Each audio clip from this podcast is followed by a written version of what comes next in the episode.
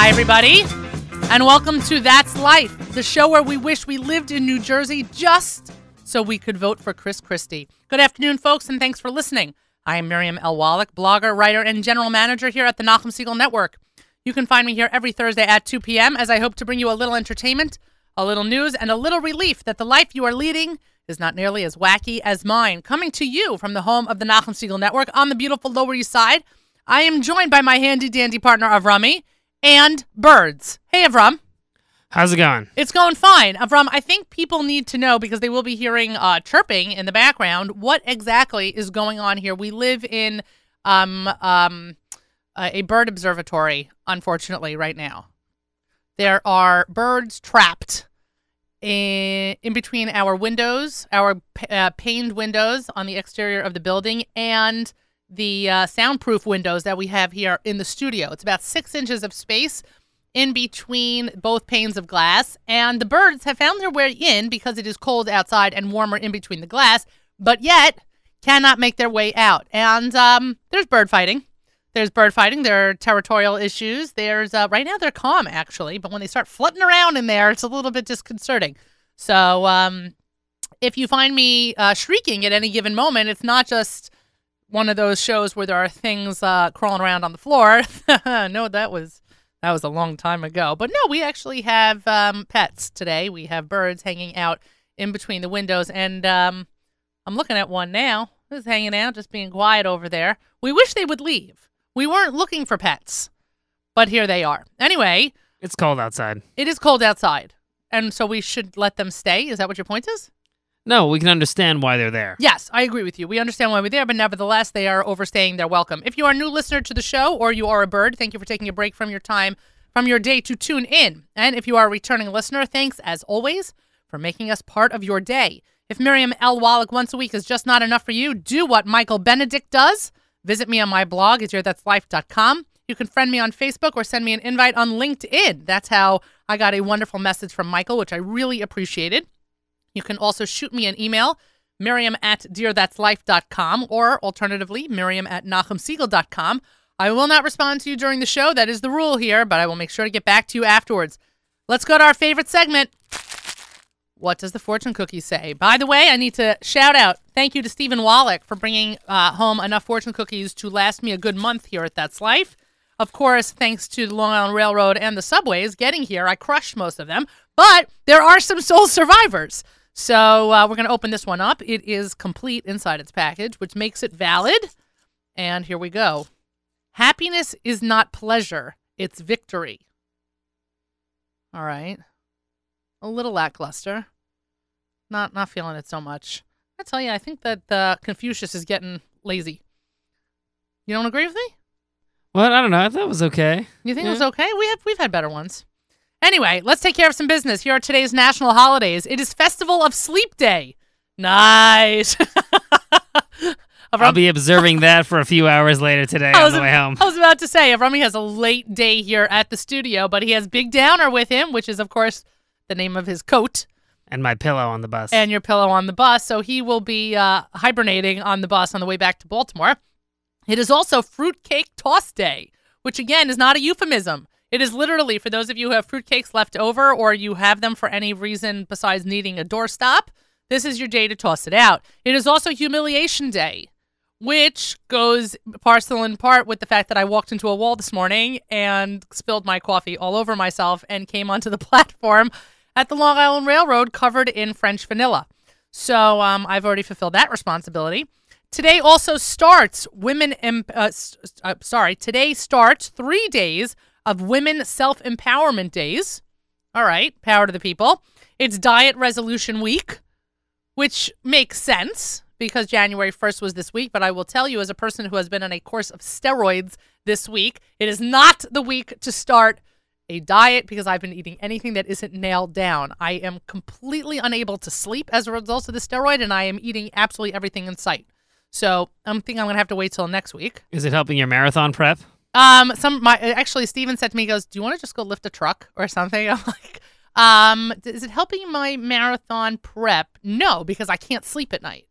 So, so go running instead. I know, but you know what? if it was your wife running at three a.m. by herself in, in the pitch dark and the cold, you probably wouldn't be thrilled either. I guess. Right, exactly. Okay. But thanks for looking out for my for my welfare, Avram.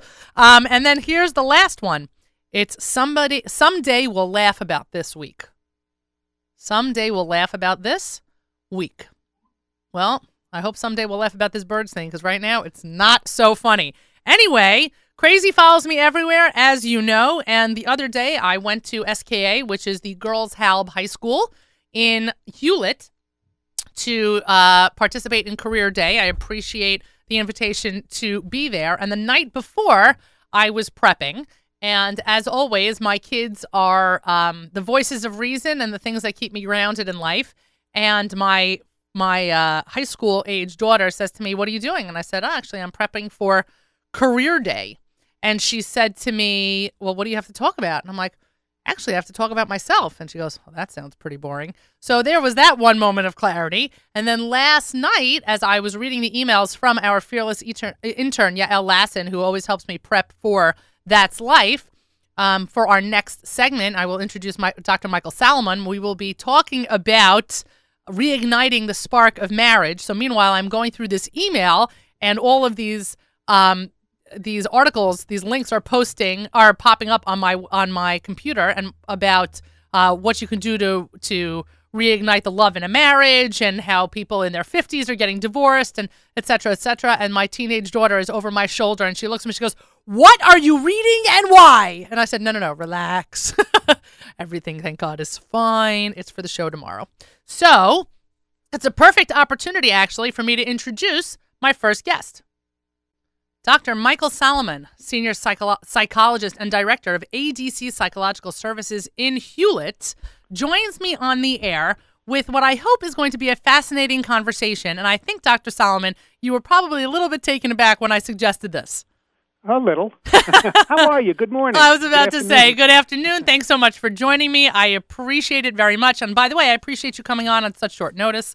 Um, I only contacted you a couple days ago because I, I saw something in the news called the um, the twenty-five-year itch, where people after twenty-five years of marriage or so are deciding, you know what, I've basically had enough. It's time for a divorce. So I said, this is, you know, this is something that we need to address. This is something we need to talk about. And you were the first person I thought of, so I thank you for joining me. Thank you. So tell me what's going on. Am I hallucinating, or is this becoming a trend? Uh, you know... It's interesting. Every few years, we'll get, we get these new statistics popping up. So, I don't know, twenty-five years ago, it was the seven-year itch, and, and then it was the twelve-year itch, and now it's the twenty-five-year itch. I think I think things go in cycles, and I think if you look at the research that's available on these issues, you'll find that uh, people do divorce according to certain time patterns. Um, usually it's linked to um, where you are in terms of raising your children, how old your children might be, uh, um if you're at a point in your life when uh, you get that uh, midlife crisis kind of thing going on. Um, I, I don't know that it's necessarily linked to a specific number of years of marriage. Mm-hmm. Now, uh, not directly anyway. Are people staying together longer than they might have been because they're staying together for the kids?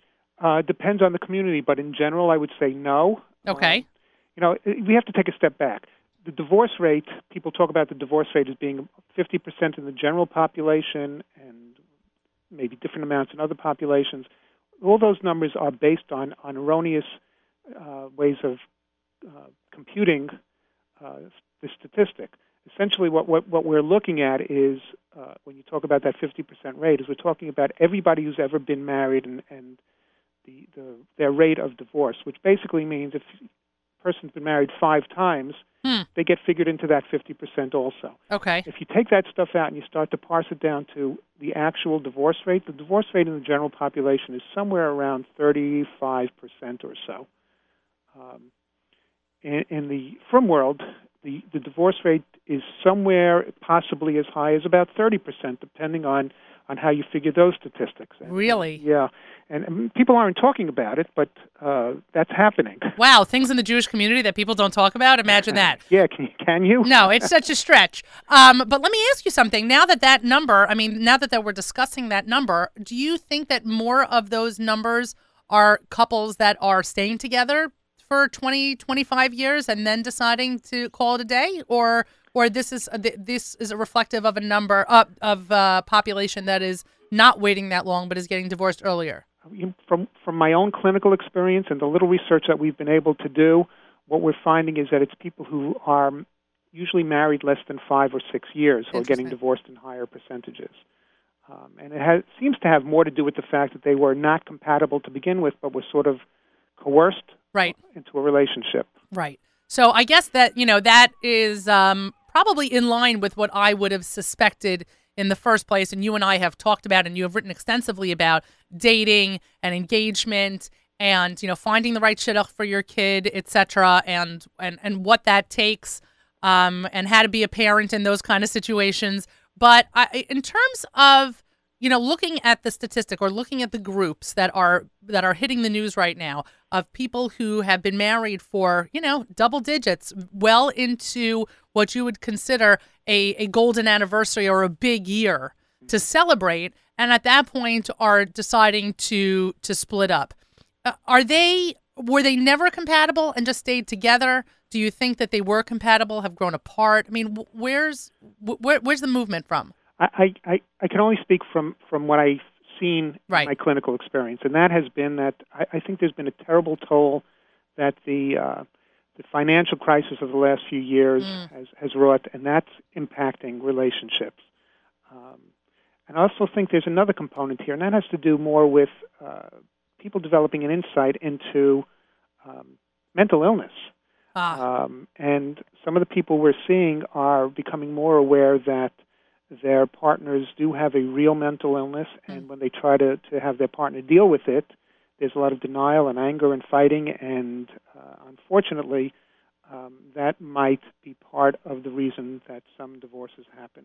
Interesting. I guess also with the increasing diagno- diagnostics and diagnoses that we get, As as as uh, researchers like yourself continue to do research, we learn more about different illnesses that are out there and are able to either pinpoint or label or name certain things that you might have been seeing in your spouse for years, and then that becomes a bigger issue, whereas it's no longer just a quirk, now it's a diagnosis. Right. That's true. That's true.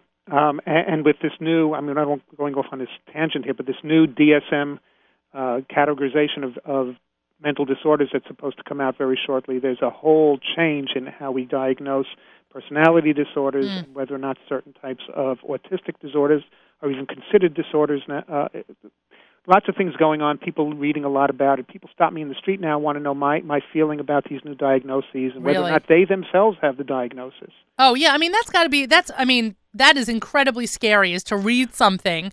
So all of a sudden research comes out, you read something, and you're like, shoot, that's me. Yeah, right? That's a medical student's disorder. Right, exactly. That you know, that's that's always the big joke, is that medical sc- students in their early years of, or their first year of medical school all of a sudden read things like, oh my gosh, I have that. That's correct. I have that. Yeah. I have that. Right. That always that always makes me laugh. Mm-hmm. Um, of course, because that's not me. But anyway, um, so what are we what are we looking at in terms of in terms of I would say some of the the patients or the clients that come to see you? Are they looking to rekindle? Are they looking to re-spark their marriages? Or they're looking for an opportunity to say, we are giving this um, the, the college try that we're supposed to because that's what you're supposed to do, but we really think we're done? I think most are very earnest in their attempts to try and figure out what happened and try and repair the damage. Mm. Um, and that's why they, they come. I think there are a few who are just going through the motions because they feel they have to be able to say they gave it the old college try and right. therefore it didn't work, and therefore even the shrink said it's a good idea to get divorced. You know, I get blamed for a lot of divorces. Oh, God. um, but, yeah, yeah, I think most do want to try and find a way to fix it. Um, it. It's, you know, people talk about how easy it is to get divorced, and that's why there's so many divorces. That's, that's really only a very, very small percentage, though. Of people who are getting divorced just because... Right. Just because it's easy. Truth is, it's not that easy. I was um, about to say, I mean, I can't imagine few things more difficult than extricating yourself from a spouse and, and basically splitting your life that you had been leading. Right. So I, you know, I, I, I question somebody who, who looks at divorce as, as something that's easy, though I will reference a, a billboard that I saw last week looking for a quickie divorce. Yes. That's, by the way, that's also probably part of it, this marketing of opportunities to get quickie or fast divorces, as if anything that is that serious should be that simple. You know, my, my experience has been that divorces can take anywhere from three to five years. It's not so quick, even in the, the most uh, flexible situations where, where people are willing to get divorced and they're not really contesting it. Mm. It's very rare that you'll get a divorce happen within uh, twelve months. It usually takes, like I said, three to five years. Wow. That is that is a long time. Even if you've been married twenty-five years and then decide to get divorced, three to five years to get divorced is still a very long time. We are talking to Doctor Michael Salomon. He is senior psychologist and director of A D C Psychological Services in Hewlett, New York. So, Doctor Salomon, when a couple comes to you and they're looking to rekindle their marriage, let's give us let's give out a couple of number one, number two, number three suggestions that you give those couples? Well, first thing is you've got to learn to talk again. Most most married people who've been married for more than just a couple of years have forgotten how to communicate. Mm. Everything seems to be operating by rote. Um, and, and, you know, if you remember the early years of your relationship, you always wanted to talk about how your day went and, and what new and exciting things happened and what jerk said what to whom at right. work, and, and how funny it was that uh, somebody took your pen and then they realized they took your pen from your desk, and all those silly little things that really are the core of what makes a good relationship. Right. Um, that's you got to rekindle that aspect of, of the, the relationship if you want a relationship to work. You got to bring that back, and you have to have people be willing and able to, to talk about the silly little things every single day. There's no excuse not to, and it's very important to speak about those things. So that's number one. Number two is, I tell this to people all the time, you have to go on a date once a week. See, that's- and it, I want you to know, not to interrupt, but I want you to know that something that I am crazy about with my husband is date night. And we are, you know, it, it has become more complicated, uh, honestly, in the last number of months. But we have, we were forever mockpid or or serious about date night, where it was once a week or once every couple of weeks, we went out, and it was no phones, no this, no that, and we would look at our kids with complete confidence and with no guilt, and look at each look at them and say, it's date night, and we would leave the house, and that was our time. And that's exactly what keeps a marriage, that's one of the three things that keeps a marriage strong. Date night. Date night. And I, I tell people it doesn't have to be a formal date. You don't have to go to some expensive restaurant. Go for a walk. go mm. go out for a slice of pizza. Um, don't go to the movies because then you're not talking. Um, right. Don't don't go to friends' houses because I want you to talk to each other. You can do those things on other nights. But date night is just for the two of you to be able to go for a walk, spend some time together to talk. Right. Um, and number three, number three is a big one.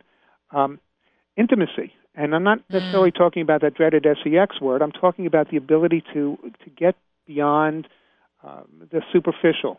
Try try to find a way to open up, not just physically and not just verbally, but to just feel the other person's feelings. It takes a little bit of effort if you never really had it, but if you had it initially, right. It's not that difficult to rekindle. And what's the first step in that? I mean, it is difficult to walk in somebody else's shoes. It's difficult to feel somebody else's frustration. I mean, I, I joke with people that you validate, validate, validate, whether it's with your kids, whether it's with your spouse, whether it's with your friends. If somebody's feeling something, they don't want you to poo-poo their feelings. They want you to validate their feelings. Well, that's it. Can you read your partner's feelings? That's the key question. And if you can't, then you have to ask them what they're feeling and, and try to get them to teach you how they're actually feeling. And that's part of intimacy. That's the mm. part that I'm talking about. It's your responsibility as a member of this partnership, as a member of the team, to really get the feelings out. Uh, it's not a one-sided type of factor. Uh, both people have to work on this, and both people have to be willing to communicate it. So that intimacy really is important. Right.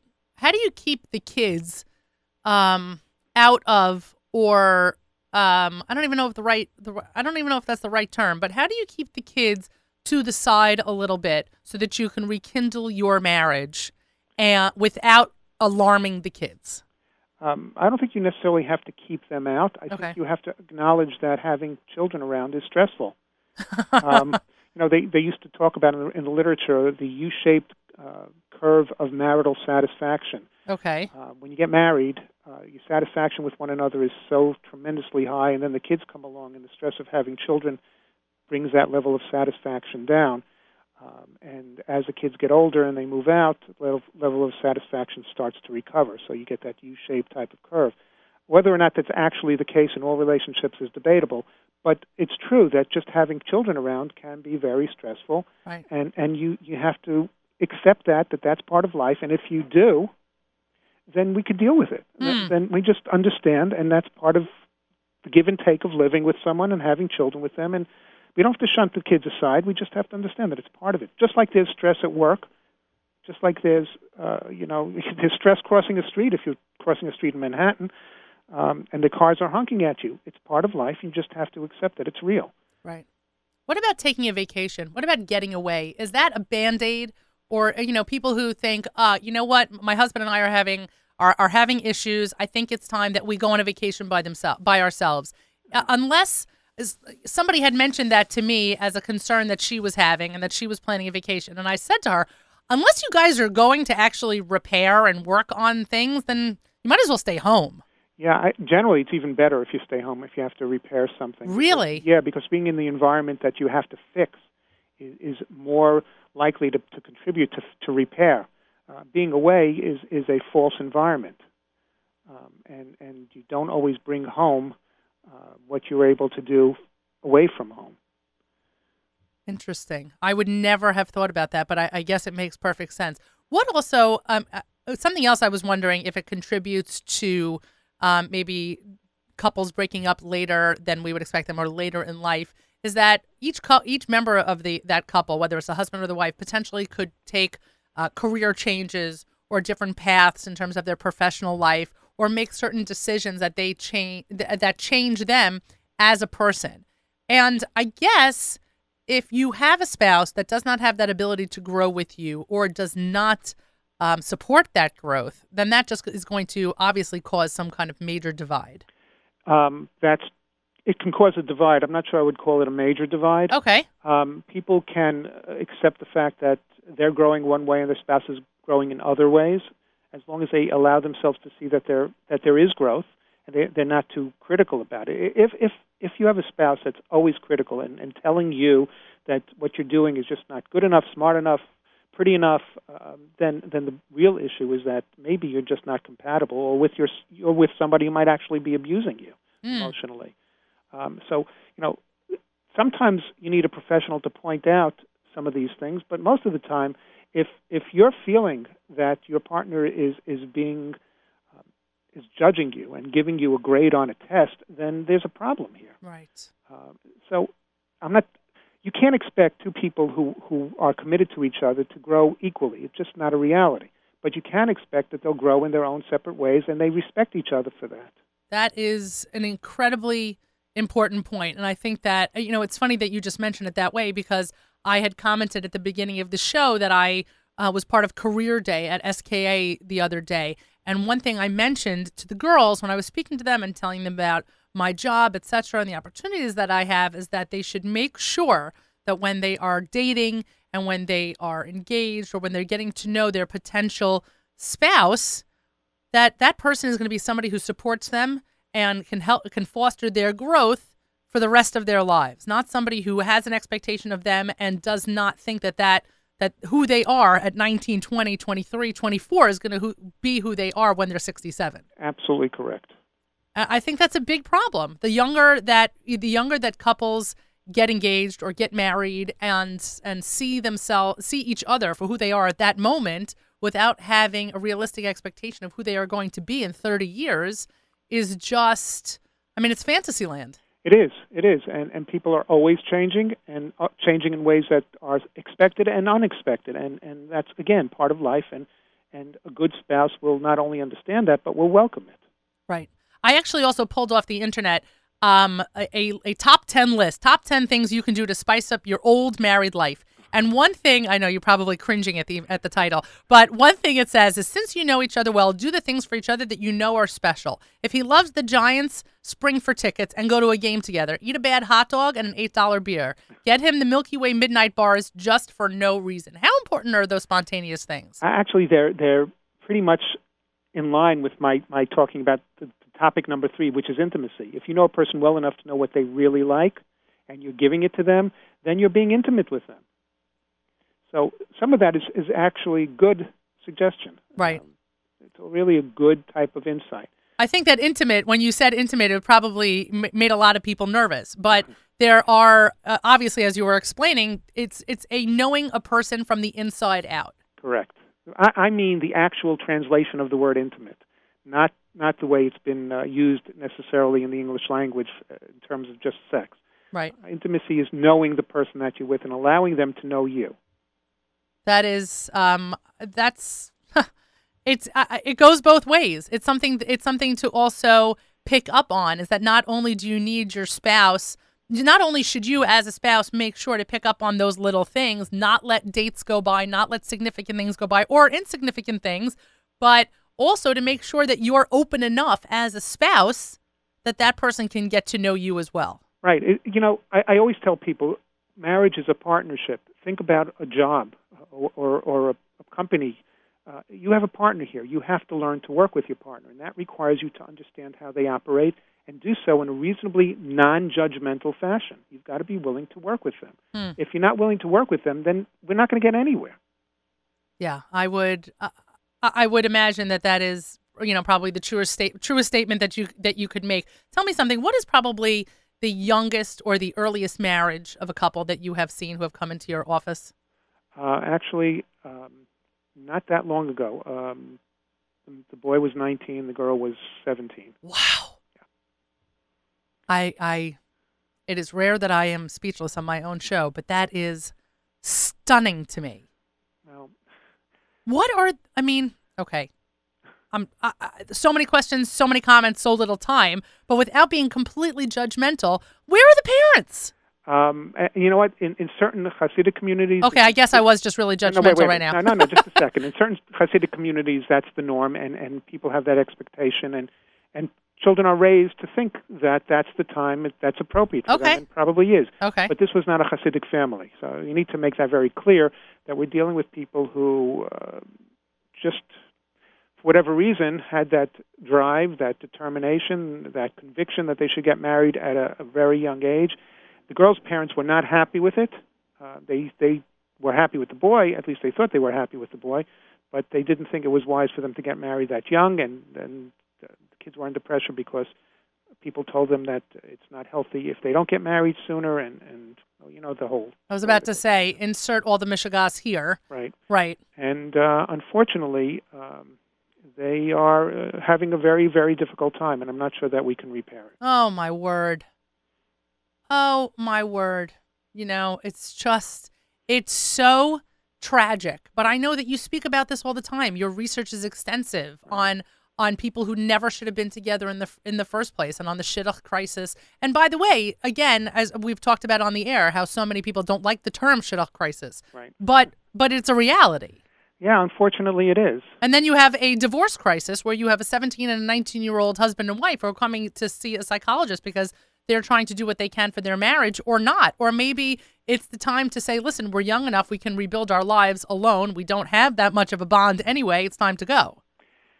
That's very possible, and it may very well happen here. I, I my goal is to try to keep relationships together. Mm. Um, it doesn't always work out that way. Right, right. I, I can only I can only imagine. It's got to be, there have to be days, Doctor Salomon, that you just look at yourself or look at your wife and not only say, obviously, thank God that I am so blessed, but wow, what a mess. In fact, yes. I'm sorry to put and, it that know, way, but what to, a mess. I don't even have to say it. She sees it on my face. I, I, I, I. Doctor Michael Salomon, senior psychologist and director of A D C Psychological Services in Hewlett, New York. Doctor Salomon, we only have a couple minutes left, but let me ask you something. Is it ever too late? Um, never. Wow. Never. Never. As long as there's life, there's hope. It's never too late. There's um, there's a, a couple that a friend of mine was telling me about, how they were married into their, you know, in twenty some odd years of marriage, and they were really growing apart. And they made a concerted effort to see a therapist and work to rebuild their marriage. And they are happier now than they were for the first twenty some odd years. It, it, it's never too late. If the people in the marriage are willing to commit to working at it, and they are compatible. We need that. We need that. Right. If you don't have compatibility, there's really nothing to talk about. But if there is compatibility, then then there's a lot to be saved, a lot to work with, and you can make things happen. You can really make things happen. Well, Doctor Salomon, I appreciate your time. Doctor Salomon can be reached at five one six, five nine six, zero zero seven three. You can also find them at psychological help dot org. That's A D C Psychological Services in Hewlett, New York, five one six, five nine six, zero zero seven three, psychological help dot org. Doctor Salomon, thank you so much. Once again, it's my pleasure to be with you. Yeah, anytime. It is an open invite here at That's Life for you. Thank you. I appreciate it. Have a great day. You too. Thanks.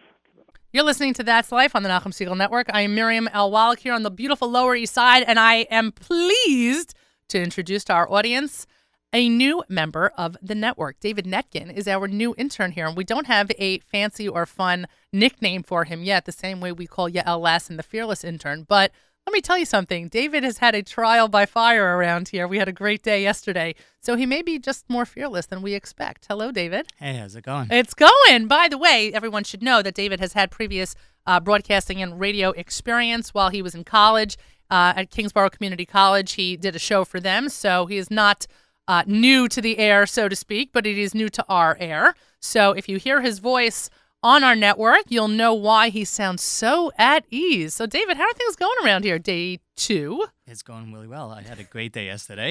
Loved it. Yesterday was loco. Yesterday was pretty crazy. Just a little. Just a little bit. But you know what? It's um, that's sort of what we do around here. That's just sort of the way we roll. And David has also learned a lot about the Lower East Side. Yeah, I've never been here, but I've seen, you know, I'm recognizing the names, and we drove around in a four-block radius, like twenty minutes, for twenty minutes, again and again and again. Right. But, uh, you know, whatever mission we were on, we got to, uh, we accomplished it. So we that did. Was good. We accomplished it. And I, I was very upfront with David yesterday that there's no way I would have been able to do half the things I needed to do yesterday had he not been around. David's going to be picking up a lot of responsibilities around here. David, you know, it's it's pretty unusual for for a from guy to um. to deviate from, let's see, medicine, law, accounting, chinuch, or whatever it is, and say, shoot, I really want to be in broadcasting. Uh, the truth is, in my program, I have not seen any from people at all. Oh, really? At all. There were a lot of people, just I haven't seen any from people. And when I tell people that I you know, was majoring in broadcasting, they always seem very surprised. They think it's very cool, but it's like, you know, they seem very surprised. But um, I've always been, you know, I've always liked the radio. I've always liked people who, you know, talk on the radio. I think it's interesting that you, you know, you have a voice that right. people listen to. You have a way of broadcasting yourself, and I think it's always been amazing. What do you listen to when you listen to the radio? Of course, besides Nachum, of course. I mean, that's a given that you listen to J M A M every single morning, of course. But besides that, every single morning from six a.m. You got it till nine. You are glued. You listen on your app while you're commuting. All right, we can get past that. But anyway. Uh, just some music, um, some talk radio stations, some political, um, anything. You know, I always flip flip through the channels and see what's on. And you're originally from L A? I am originally from L A. Was there broadcasting in your blood in L A that got you started there? Uh, there was a talk radio station, ninety-seven point one, but it is off the air now. Oh, really? I don't know what happened to it. I actually tried to pick it up in New York a few years, like two, three years ago, and it went. It's no longer there, unfortunately. Uh, there, were, there were two radio stations on Long Island. There were two radio stations in New York that I used to really love. One was ninety-two point three when I was in high school. That was W D R E. That was not talk radio, but it was like new wave, um, kind of like hip, uh, like whatever, music. And I remember coming back from vacation once and it being Latino. So that was like that was like a sharp turn. And I kept on like trying to change it on the, on the radio. I'm like, oh, maybe I got it wrong. No. It went Latino. So that was ninety-two point seven and was one oh two point seven also used to be, I'm dating myself, was W N E W um, back in the eighties and the nineties and is now um, something uh, something else. And one oh one point nine, I think, is now W F A N. Like it's all, this, it's all all over the place. Everybody's moving things around. But radio is exciting. It, it totally is. And like I remember listening to one broadcaster back in L A and he's like, um, T V, you, you know, maybe pre-record everything, but radio, it's live. You never know what's going to happen. Right. It's, you know, on the second, on the minute, and it's just so ex- more exciting. Have you ever had any strange or crazy radio moments besides the fact that we're being um, Attacked by Attacked birds. by birds, yeah. By the way, I, I, it was funny that Doctor Salomon didn't comment at one point. Um, do you hear birds? Because we, you could hear it through the through uh, through the mics, right? Yeah, it's pretty it's pretty loud. I, I heard it. I it sounds loud. Like they're going at it. I don't know what about, know, but I'm telling something. you, I feel like we're being attacked. Um, but seriously, have you any, had any crazy radio moments? No crazy moments as of yet, but I'm hoping to have some. Right, stick around with me. I'm sure you will. I, I I'm sure that when you meet Doctor Scott Goldberg, who's a regular contributor here at That's Life with his Teachable Moments segment, we can relive the moment where there were um, massive roaches. Avrami could attest to that. There were massive. No, no, no. You can don't have to check the floor. We're totally clear. We've been clear for a while. But um, I was standing on the chair screaming, and we were on the air. And somebody said, and I actually think it was Mayer Fertig when I told him about it afterwards. He said, "Did you really start screaming on the air?" I'm like, "You bet I did." So he said to me, he told me a great story that there was once a broadcaster in L A who during um, an earthquake from underneath his desk took the mic with him and was completely calm and didn't let on the fact that an earthquake earthquake was going. He didn't scream. He didn't shout. He was totally professional. And I said, well, that's not me. If there's something crawling around, what's going on? Like the bird literally just fell from the top of the yeah, window I'm telling to the bottom. You, this is crazy. These birds are crazy. David, tell me, tell our listeners, by the way, um, what you hope to contribute here, because I have big plans for you, but tell me what you hope to contribute here at the network. Well, I hope, you know, I would love to, you know, start my own show that people would really enjoy. I love to, you know, definitely work on the back end, learn how to program, learn how to produce, just uh, become a big part of the family and really uh, contribute, uh, you know, take it, then ascend to a whole new, you know, a whole new level. Arena. Well, we're, oh, oh, speaking of, we're having visitors here. It's not just the birds anymore. Everybody's walking in here. But uh, no, and by the way, I was very excited when you actually sent us that email in the first place and um, put yourself out there. And that's something, going back to my my uh, appearance at S K A this week, something that I told the students. I'm like, you have to advocate for yourself. You have to make sure to be the person who speaks up and says, I am good at this and I have something to contribute. And something that you said yesterday at the end of the day, at the end of your first day, was so impressive. I don't even know if you realize that you said it, but you said to me, what time do you want to, what time do, do you want me here in the morning? And I said to you, what, what time do you want to be here? And you said, whenever you want me to be here, I will be here. And I was like, good for him. Like, you get it. And I think that that's great. I was actually on a Shabbaton this past Shabbos. Oh, and, really? Yeah. Um, and a guy, and one of the teachers at a school I was with um, was giving a speech. And he said, you have to go to a job that you want to skip to, literally, and you mm. want to run to every day. And, like, some people there were like, oh, you know, I don't want to go to this job, or, you know, I'm not so happy. And I'm like, I love this job, you know. Right. I, I wake up in the morning, you know. He, he actually gave a statistic that most heart attacks happen between eight and nine a.m. on a Monday morning. Are you serious? That's what he said. Wow. So. By the way, if that if this morning would have been a Monday morning with me and the coffee and everything else, there's not a doubt in my mind. This would have been a totally different story. Um, but you know what? It's funny because I feel the exact same way. Like, I love coming to work. And somebody said to me, they're like, well, how do you get to F M U when you have to get to F M U in the morning? I said, well, I take the train into the city, I take a subway, and then I take the path, and then I get to Jersey City. And she looks at me, she goes, that's crazy. I said, no, I love going to work. Right. It's a it's a really good feeling. So I wanted to welcome you on the air, welcome you to the network, let everybody know that you are a new voice and a new name that they will hear around and he'll hear on the air. And once we come up with a nickname for you, we will officially refer to you that like that all the time. Can't wait. Yeah, neither so neither can I. You're listening to That's Life on the Nachum Segal Network, and that is David. Thanks for having me.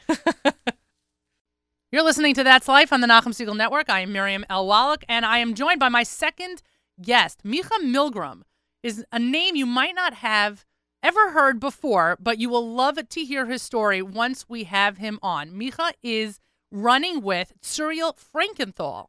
They are a wheelchair combo team that will be running for Team Yachad in uh, in Miami next month. I'm looking forward to seeing them there. Micha, how are you? I'm great. Thank you so much. Thanks for being on with us this morning. And actually, for the last couple of weeks, we have been highlighting different members and different aspects of Team Yachad because, as many people know, we are um, going to be there next month. Nachum is doing a number of shows from there. I am running in the half marathon. I have been... Uh, I have been... Um, training and tempting to I have not even tempting that's not even the right word basically people have been baiting me on the air to try and win the marathon. That seems to be uh, that seems to be what's going on here at the network. But to get to your story, Micha, tell us how yeah. you started. This is not your first time doing this, correct? Uh, it's my first time running the marathon, uh, doing the marathon. Oh, but I, I, I thought you had done this with Tsuriel before. No, actually, I wasn't planning on doing it this year. Um, I, I was like, I was like back and forth because like I'm, I've been very involved in Yachad, but I've never done the marathon thing. But uh, after I met Tsuri, he was considered considering doing it, but he kind of like helped push me to do it because he uh, he wanted to do it, and uh, you know, we need to do it together. So tell me so, how. Yeah. So tell me exactly how this works and what a wheelchair combo team is. Uh, well, what it works is we we uh, I guess we train separately and uh, raise money separately. But uh, me and Tsuri are pairing up at the at the at the race, and and uh, we're gonna do we're gonna go Yachad hand in hand. Where uh, uh, I'm gonna I'm gonna push Tsuri. We haven't figured out exactly, but um, I mean Tsuri uh, can uh, will probably cross finish line on his own and start the begin the beginning of the race on his own uh, with a little bit of my help. But um, for the for the most, and then we're gonna do the rest through uh, with the wheelchair. Wow, that's pretty incredible. And Tsuri has. Um, cerebral palsy, which is why he is using the wheelchair for either some or part of the eleven of the thirteen miles. Right, exactly. So generally, he walks. He, he uses an ambulation aid, uh, and he uses that to, to to help get around. But he could generally do that by himself. But uh, during race time, uh, we, we're going to want to go a little faster. Got it. Um, how yeah. how long have you known him? Uh, so I met Tsuri this summer on a Birthright Yachad trip to Israel.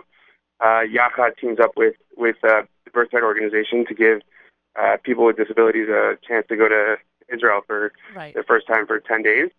Um, it's run the reg- like a regular uh, Birthright trip. It's just, um, yeah, uh, we, we tour Israel uh, up and down and give uh, people a chance to... to see Israel like uh, as any other as any of their peers would. Well, I guess we can talk about that also because now you and I have two things in common. I led my first Birthright trip last summer, and oh, great. yeah, and you and I are you know going to be together in um, in Miami, please God, next month. But uh, why do I have a feeling though that your time will still be better than mine, despite the fact that you're pushing a wheelchair?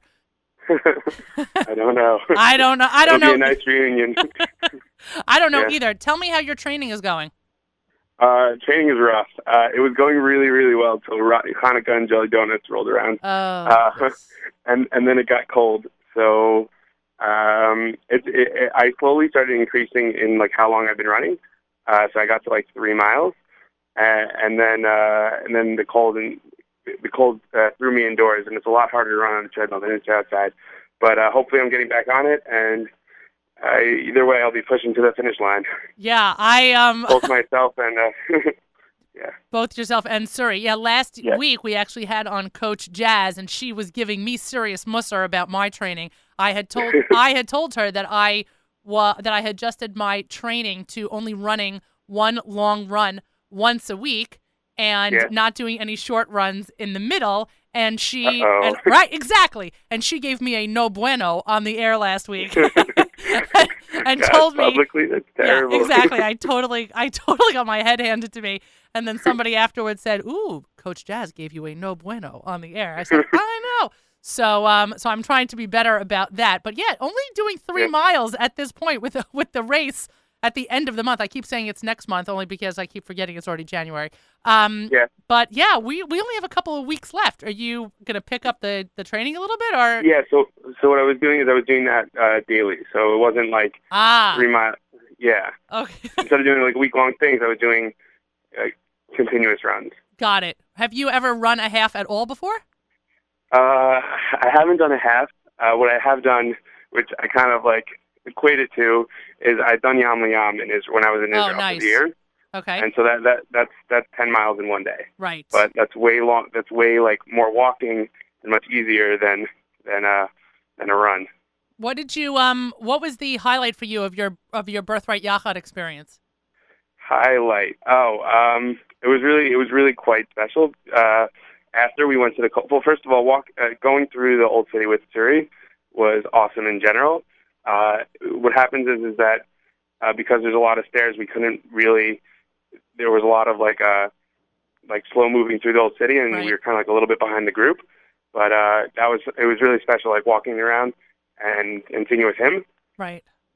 But the uh, the, the best part of the, the, the trip was after we, after the, we went to the Kotel, we left and we sat outside in the courtyard for a bit with the entire group, and we had like a group discussion about like what our experiences was. Mm. And you know, like each kid in their own, each uh, each participant in their own way, kind of sit up there and and spoke about like their relationship to Judaism and and how they were affected at the Kotel. Wow. And you know, like we had an entire span of of kids spanning from uh, uh, ultra Orthodox to like not so much affiliated, and each one in their own way kind of said, uh, said uh, explained how they were uh, they they felt the. They felt really connected to Judaism at that moment. Yeah, it's uh, it's a pretty incredible it's a inc- pretty incredible feeling to bring people to the Kotel for the first time in their lives. I uh, yeah, yeah, for sure.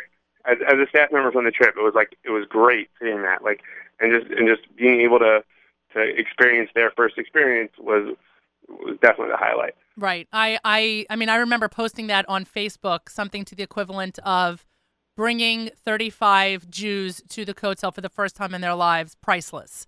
And it's it's a moment that I will absolutely never forget. And even though, please God, I look forward to to uh, staffing another trip next summer, I can't imagine that either the feeling is going to be that electrifying or won't be that electrifying, because again, you are you're watching people's eyes open like they are like they are young children, and just being blown away by the by the aura and um, and and just um, yeah, de- magnitude of the co- of the Kotel. I mean, yeah, it's it's truly amazing. Were there parts of the trip that were particularly difficult or challenging that that Tsuri was not able to partake in? Uh, not not that he wasn't able to partake in at all. Uh, he definitely will tell you about the time uh, about walking through Tzav. Uh, and he will say that that was extremely rough for him, right. but uh, uh, we were well staffed and we just took things slow. So he was he was always at least, you know, was getting involved and being able to do everything. What was the ratio, by the way, from staff to participant? So there were, I think, eight American staff to twenty-four participants. Okay. And then and then we were. We had five Israeli soldiers with us for a bit, mm-hmm. and and then a tour guide. Wow, was Ooh, three Israeli soldiers. Sorry. What, what is you, what are your expectations? I mean, after having an experience like that and sharing that with Tsuri, which again is life changing, what are your expectations for the end of this month? Um, sorry, I don't really understand. Meaning uh, that's fine. Uh, I'll I'll rephrase it. Meaning, like you guys have already had a life changing experience by being in Israel together and sharing that together. Like, is this, you know, finishing a half marathon is a major um, accomplishment that many people don't do. So the fact that you're doing it together, this yad b'yad concept, I mean, are, are you are you looking forward to this being like another high in your life? Do you think it's going to rival the Birthright experience? Uh, yeah, I mean, just the fact that we get to continue this relationship is truly amazing. Uh, I mean, like, I've I've gotten to know Tsuri very well now. Uh, I mean, we met on a ten-day trip, but, like, we, whenever he comes into New York every now and then, so mm-hmm. I hang out with him then. And uh, and thank God there's like an, and we keep in touch over the phone a lot, um, and just you know being able to continue the relationship is more the experience that I'm looking forward to. How's the, uh, how's the fundraising going? Uh, that's a similar story with the uh, uh, the um, the training, but I, I should be I should be okay. um, it, it was it was really really fast at the beginning and kind of died down a little bit, but I've been back going back up. So we'll see. If anyone wants to sponsor me, that would be great. I was I was just about to say, you know, if you're looking for some chizuk, I actually just um, surpassed. I just passed my my uh, fundraising goal yesterday. Hey, um, congratulations. Yeah, thank you. My uh, when I told Ellie Hagler that, his response was, well, then it was too low. I'm like, thanks a lot, buddy. Um, but for anybody who's looking to sponsor either Tsuri or Micha, or for some reason or another, you still want to sponsor me, you can go to team yachad dot com. You click on the Miami Marathon link, and you sponsor a runner. You can search any one of our names. Micha's last name is spelled Milgram, M I L G R A U M? Yep. Right, G R A U M. And you can find him there. Help him out, because I'm already at my top, which is great. I'm not complaining. I thank everyone who participated, who sponsored me, et cetera. But you got to help Micha along, because if you're not going to pull him down the race because he's only at three miles a day. No, str- no, you know, no pressure. At least you can help him this way. So tell me something. Now that you realize just how boring running on a treadmill is, sorry, Ellie Hagler, because that's all he believes in, and I only believe I only believe in running outside. What are you going to do to pick up the pace for the next couple weeks? Uh, gosh, I guess it's just motivation like that, and, and Coach Jazz saying no bueno out on the air. Right. Once you get your head handed to you by Coach Jazz on the air, there's really no going backwards. There's, yeah, right. Yeah. Are you going to be able to to practice with Tsuri beforehand at all, or no? So I was a little concerned about uh, that, but we, we, there's no such sort of practice. Practice. So uh, I'm just going to have to uh, do it on the fly. Wow. Are, do you know other people who are also doing um uh, doing this kind of yad biyad pushing wheelchair combo team? I don't know them personally, but I've heard that there are other uh, other teams like this. Uh, I'm not so sure who, if, which other ones there are. So you haven't been able to reach out to anybody and say, hey, you've done this before. Can you help me out and give me some guidance? Yeah, no, none of that. I probably should. you're you're a student at Y U, correct? I graduated Landers. Oh, you graduated Landers. Okay, so what are yeah. you doing with your uh, with your daytime now, now that you're not studying? Uh, gapping, I'm gapping year before heading on to med school. Oh, nice. So how are you going to be able to keep this up once you start your first year of medical school? I can't imagine, uh, I can't imagine you're going to stop after this. What did you say? I said I can't imagine you're going to stop after this. Uh, I, I do not know how it's going to work. Uh, maybe I'll squeeze out for a Shabbos or two every now and then. Right. Uh, to continue doing Yachad. But uh, I'm not sure. We'll see. How long have you been involved with Yachad? So I started uh, my freshman year of college, so like four and a half years. Four and a half years. And you started just by going to, a, by, you know, staffing a Shabbaton? Uh, yeah, I started advising Shabbatones, and that's basically most of my involvement. Uh, but then I do Sunday programs. I I, I do I did Birthright Yachad. Uh, right. Pretty much whenever there's a Yachad thing, I hear about it. If I'm free, I go. That's great. That's great. Well, yeah. Kol HaKavod to you. I wish you the best of luck. I hope that your training picks up. Because as they told me when I first signed up, they said, you know, Miriam, you only have five hours to do the half marathon. I'm like, thanks, guys. You're hysterical. Um, but, uh, yeah, they do cap you at some point. But I'm sure, again, that you'll probably be crossing the finish line before I do, even though I've been um, dared, I think is the right word, to come in first. But I also look forward to hearing from you again in, in Miami at the end of the month. I know that you'll be featured on either the Friday morning show or the Sunday morning show, so we'll be able to hear more about your and Suri's experience once the race is over. Yeah, um, ooh, yeah, that's exciting. Yes, it is very exciting. So Kol HaKavod to you. Anybody who wants, again, anybody who wants to sponsor Micha, you can go to team yachad dot com, click on the Miami link. You can sponsor a runner by searching Micha Milgram, M I L G R A U M, and give what you can because uh, Yachad needs your support, and Micha's behind the eight ball. Just kidding. Thanks so much. Thanks so much for your time, no Micha. Pressure. No All pressure. Right, thank you so much. Take care. Bye-bye. Bye. You've been listening to That's Life on the Nachum Segal Network. I'm Miriam L. Wallach. Thank you so much for joining me. Let's go through the rest of the lineup for the day so you know what not to miss. Randy Wartelski follows this show with something to talk about. Afterwards, Rivka Abbey from four to five. And then the Jewish Reaction, the O U's The Jewish Reaction, hosted by Ellie Hagler, following which is The Stunt Show. Now, you know what we say about The Stunt Show. You never know what you're going to get. And actually this week, you get me. Yes, Mayer Fertig was supposed to be um, hosting this week, but instead I will be hosting and I'll be calling Mayer. He doesn't know that yet, and chances are he's not going to listen to this show earlier in the day. He usually listens on archive. So, surprise, I'll be calling Mayer, and we will be doing a little bit of a tag team uh, from six to seven. But please do me a favor. If you speak to Mayer la- between now and then, don't tell him. seven o'clock, the Thursday night extravaganza. Nachum will be on the air live from our studios. eight to nine, Spin Class with Michael Fragan. Michael works incredibly hard to get exciting guests, and with everything that's been going on between the fiscal cliff and a whole bunch of other things I don't understand, I would not miss this show for anything. eight to nine is Spin Class with Michael Fragan. nine to ten, Book of Life with Charlie Harari. And we close the day with an hour of Jewish Soul with Charlie Bernhout. Don't forget, J M Sundays, full swing. Matas puts on a great show. And then start your Mondays with Mayer and the Israel Show. If you have not liked their Facebook pages, I please, I plead with you actually, do so. You can go on Facebook, like all of our pages. It is, um, it is a pleasure to have you be part of everything we do here at the network, including interacting with us both on Facebook and via email. So um, I appreciate in advance if you like all their shows. This show will be rebroadcast Sunday at one p.m. I'd like to thank my guests, Doctor Michael Salomon and Micha Milgram, and our newest member of the network here, David Netkin. If you want to support Mich- um, if you want to support Micha, by the way, please go to team yachad dot com. I want to thank everyone who has supported me. I actually have reached and surpassed my fundraising um, goal for Team Yachad was three thousand six hundred dollars. I'm a couple hundred dollars past that, and we still have weeks to go. Yes, thank you very much. Actually, also thanks to Stephen Wallach, who basically bullied all of his friends to make sure they gave also. Whatever works, people, whatever works.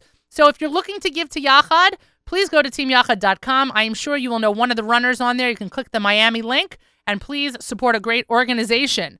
I also want to thank Avrami, as always, and Yael Lassen, my fearless intern. I leave you today, everybody. I will leave you today. Where's my song? Where's my song for today? Uh, what just happened to my song?